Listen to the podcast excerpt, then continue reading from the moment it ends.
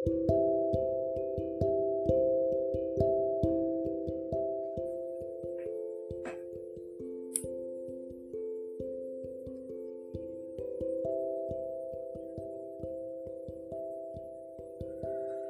आप खुद से झूठ ना बोल पाते हो तो मेरी एक बात पर हाँ ज़रूर बोलिएगा।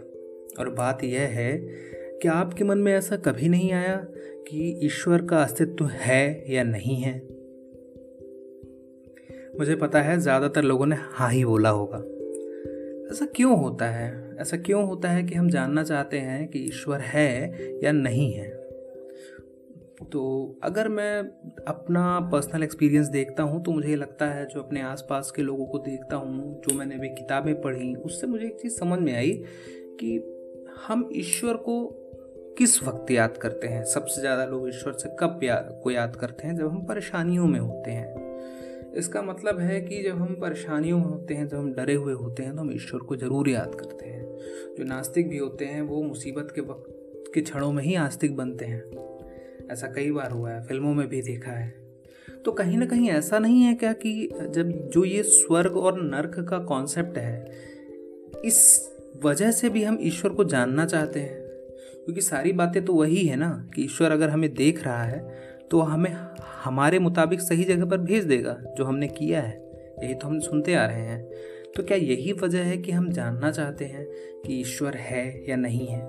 हो सकता है हमें डायरेक्ट ना लग रहा हो कि नहीं, ये वजह तो नहीं है। लेकिन सबकॉन्शियस माइंड में एक बहुत बड़ा यह रीज़न हो सकता है।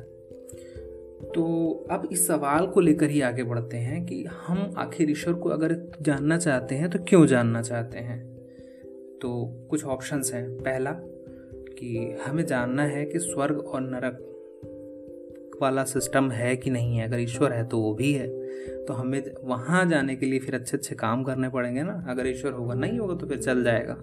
कुछ लोग ऐसे होंगे जिनके दिमाग में इस तरह से भी चीज़ें होंगी। कुछ लोग बस जानना चाहते होंगे क्यूरोसिटी होगी कि यार दुनिया में हर शहर, हर देश, हर मोहल्ले, हर घर में कुछ लोग ऐसे हैं जो ईश्वर को बहुत मानते हैं, बहुत मानते हैं, बहुत पूजा करते हैं। हर गली चौराहे में मंदिर हैं, मस्जिद हैं। तो आखिर इतना मानते हैं तो हैं कि नहीं क्या बस ऐसे ही मान रहे हैं? कुछ लोग सिर्फ़ इस वजह से जानना चाहते हैं। कुछ लोग होते हैं जो नाराज़ होते हैं। उनकी नाराज़गी होती है कि दुनिया में इतना कुछ हो रहा है और जिस तरह से हमने ईश्वर को पढ़ा है कि ईश्वर तो सबसे शक्तिशाली है, वो जो चाहे कर सकता है, जो चाहे जिसको साथ वैसा कर सकता है। तो इस दुनिया में इतना कुछ बुरा हो रहा है, इतना कुछ गलत हो रहा है, बुरे के साथ अच्छा हो जाता है, अच्छे के साथ बुरा हो जाता है तो उसको सही ट्रैक पर ले जाने का काम ईश्वर क्यों नहीं करता है?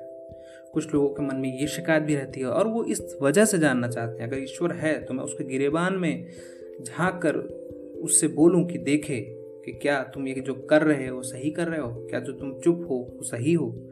कुछ लोग शिकायत, कुछ लोग प्रेम, कुछ लोग बस देख लेना चाहते हैं कि कुछ लोगों को ये लगता है कि अगर ईश्वर को हमने पा लिया, ढूंढ लिया या देख लिया या जान लिया तो फिर हम दुनिया से मुक्ति पा जाएँगे, हमें निर्वाण मिल जाएगा। इस तरह के बहुत अलग अलग कॉन्सेप्ट लोगों में हैं और सबके अपने अलग रीजंस हैं। ऐसा नहीं है कि सारी दुनिया के हर कोई एक ही वजह से जानना चाहता है, ये बात तो कन्फर्म हो गई। तो अब बात वही आती है कि कहीं ना कहीं ये सारी चीज़ें किस वजह से ईश्वर को जानने के लिए जुड़ी हुई हैं, अगर हम देखें तो दो चीज़ें समझ में आएँगी। पहली ये कि इस दुनिया में जो कुछ हो रहा है, अगर वह ईश्वर की मर्ज़ी से हो रहा है और दूसरा कि दुनिया में जो कुछ भी हो रहा है, उसके बाद स्वर्ग या नरक वाला। मतलब दो ही चीज़ें हैं जिसमें मोटे मोटे दुनिया बटी हुई ईश्वर को जो जानने वाले लोग हैं। तो हम पहले उनकी बात करते हैं जो इस दुनिया में हैं और इस बात से डर रहे हैं कि आगे हमारे साथ क्या होगा, इसके लिए हम जान ले ईश्वर है कि नहीं है। तो एक एग्ज़ाम्पल देता हूँ आपको। आपने गीता पढ़ी होगी या नहीं पढ़ी है तो सुनी होगी कि वो संदेश देता है कि आपको कर्म करना चाहिए। हालाँकि मोटा मोटा उसमें तीन तरह के संदेश हैं। एक है कर्म योग का, एक है ज्ञान योग का और एक है भक्ति योग का। गीता में लिखा है कि अगर आप मुक्त होना चाहते हैं, आप निर्वाण प्राप्त करना चाहते हैं तो आप तीन में से कोई एक रास्ता चुन लीजिए। या तो आप ईश्वर की भक्ति में लग जाइए। हर वक्त जपते रहिए ईश्वर को। या तो आप ज्ञान अर्जित कीजिए। जैसे बुद्ध ने ज्ञान अर्जित किया था। या तो आप कर्म करिए, कर्मयोगी हो जाइए। फॉर एग्ज़ाम्पल जो बड़े बड़े वैज्ञानिक हैं साइंटिस्ट हैं, जैसे अभी कोरोना काल में जिन्होंने वैक्सीन बनाई है, वो कर्मयोगी हैं, लगे हुए हैं, दिन रात मेहनत कर रहे हैं। बॉर्डर पे हमारे सिपाही और देश के अंदर हमारे पुलिस कर्मचारी सब लगे हुए हैं। ये सब कर्मयोगी हैं, एक देश का प्रधानमंत्री से लेकर के एक देश में सफ़ाई करने वाला, एक चाय वाला तक हर कोई कर्मयोगी है। और इन्हीं के बीच में ज्ञान योगी भी हैं और इन्हीं के बीच में हमारे आसपास आप देख लेंगे, भक्ति मार्ग पर चलने वाले भक्त भी हैं। तो आखिर कौन सा रास्ता सही है? मैं ये नहीं कहता हूँ ईश्वर भी नहीं कहता है कि हमें पूजा पाठ करने की बहुत ज़रूरत है। आपको एक एग्ज़ाम्पल देता हूँ कि एक पुराणों की कहानी है। जिसमें एक बार नारद को बहुत खुद पे ऐसा लगने लगा था कि मुझसे बड़ा इस दुनिया में कोई विष्णु जी का भक्त तो नहीं है। तो उसने क्या किया?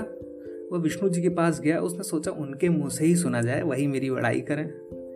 तो उनके पास गया और उनसे बोला कि अच्छा प्रभु, एक बात बताइए, सच सच बताइए, आपका सबसे बड़ा भक्त कौन है?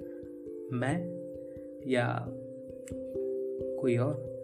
उसको पूरा यकीन था कि अभी मेरा नाम ले लेंगे। लेकिन विष्णु जी समझ गए थे कि नहीं, इस नारद को थोड़ी सी अहंकार हो गया है। इसे सही रास्ते पर लाना पड़ेगा। तो उन्होंने कहा कि मेरा जो सबसे प्रिय भक्त है, वह धरती पर है और एक भारत के एक, इस देश, राज्य के इस गाँव में वो रहता है। एक जगह का नाम बताया उन्होंने। नारद हैरान, बोला, ऐसा कैसे? मैं तो उसके मन में आया कि मैं हमेशा सोचता रहता हूँ, आपके बारे में आपको जपता हूँ और किसी और का नाम ले लिया। तो उसने पूछ ही लिया, सर, प्रभु, आप बताइए, ऐसा कैसे पॉसिबल है? तो विष्णु जी ने कहा कि एक दिन उसके साथ बिता के देख लो। नारद चले गए। नारद चुपचाप वहाँ गए और अदृश्य होकर उसी के साथ पूरे एक दिन के लिए रुक गए। तो उन्होंने देखा कि वह किसान अपना सुबह उठा दो चार मिनट मुश्किल से उसने भगवान का ध्यान लिया, किया और उसके बाद अपने खेती करने चल पड़ा। खेती किया, अनाज को बेचने का काम था, अनाज बेचने का काम किया और शाम को फिर घर आया और दो चार मिनट फिर उसने भगवान का ध्यान किया। वो भी ढंग से नहीं कर पा रहा था क्योंकि समय उसके पास कम था काम बहुत ज़्यादा था। और उसके बाद वह अपना बच्चों के साथ, बच्चों को पढ़ाने में और अपनी पत्नी के साथ व्यक्त व्यतीत किया और उसके बाद थका हारा सो गया। अब लौट के नारद जब गए विष्णु जी के पास तो बोले कि, विष्णु जी, प्रभु नारायण, आप ये बताइए, मैं तो पूरा दिन आपको याद करता हूँ, पूरा दिन आपका नाम लेता रहता हूँ, जपता रहता हूँ, और वो दो बार सुबह शाम नाम लेता है आपका, वो भी ढंग से नाम जप नहीं कर पाता आपका। तो फिर वो कैसे आपका प्रिय भक्त हो गया? तो विष्णु जी ने कहा कि, देखो, ऐसा है।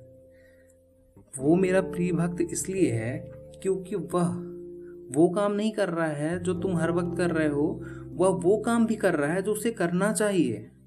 वह सांसारिक जीवन जी रहा है।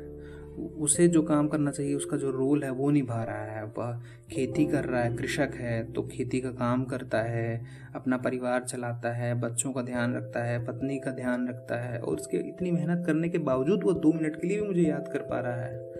तो इस हिसाब से तो मेरा बड़ा भक्त हुआ। नारद को भी लगा कि हाँ ये बात तो सही है। अब यही बात हम गीता में देखें। गीता में लिखा है कि भक्त, ये आपको मोक्ष प्राप्त करने के तीनों रास्ते हैं। आप इसमें से किसी एक को चुन लीजिए, भक्ति मार्ग, ज्ञान मार्ग और कर्मयोग। तो और उसमें ये भी लिखा है कि सबसे बेहतर कौन सा मार्ग है? कर्मयोग है। मतलब आप कर्म करिए। मतलब ईश्वर है या नहीं है, उससे फ़र्क नहीं पड़ेगा। आपके जीवन में आने वाले सारे फल कहाँ से आएँगे? कर्म से आएँगे। आपके कर्म से ही मिलने वाले फलों को आपको मिलने वाले हैं। उसके अलावा और कुछ नहीं।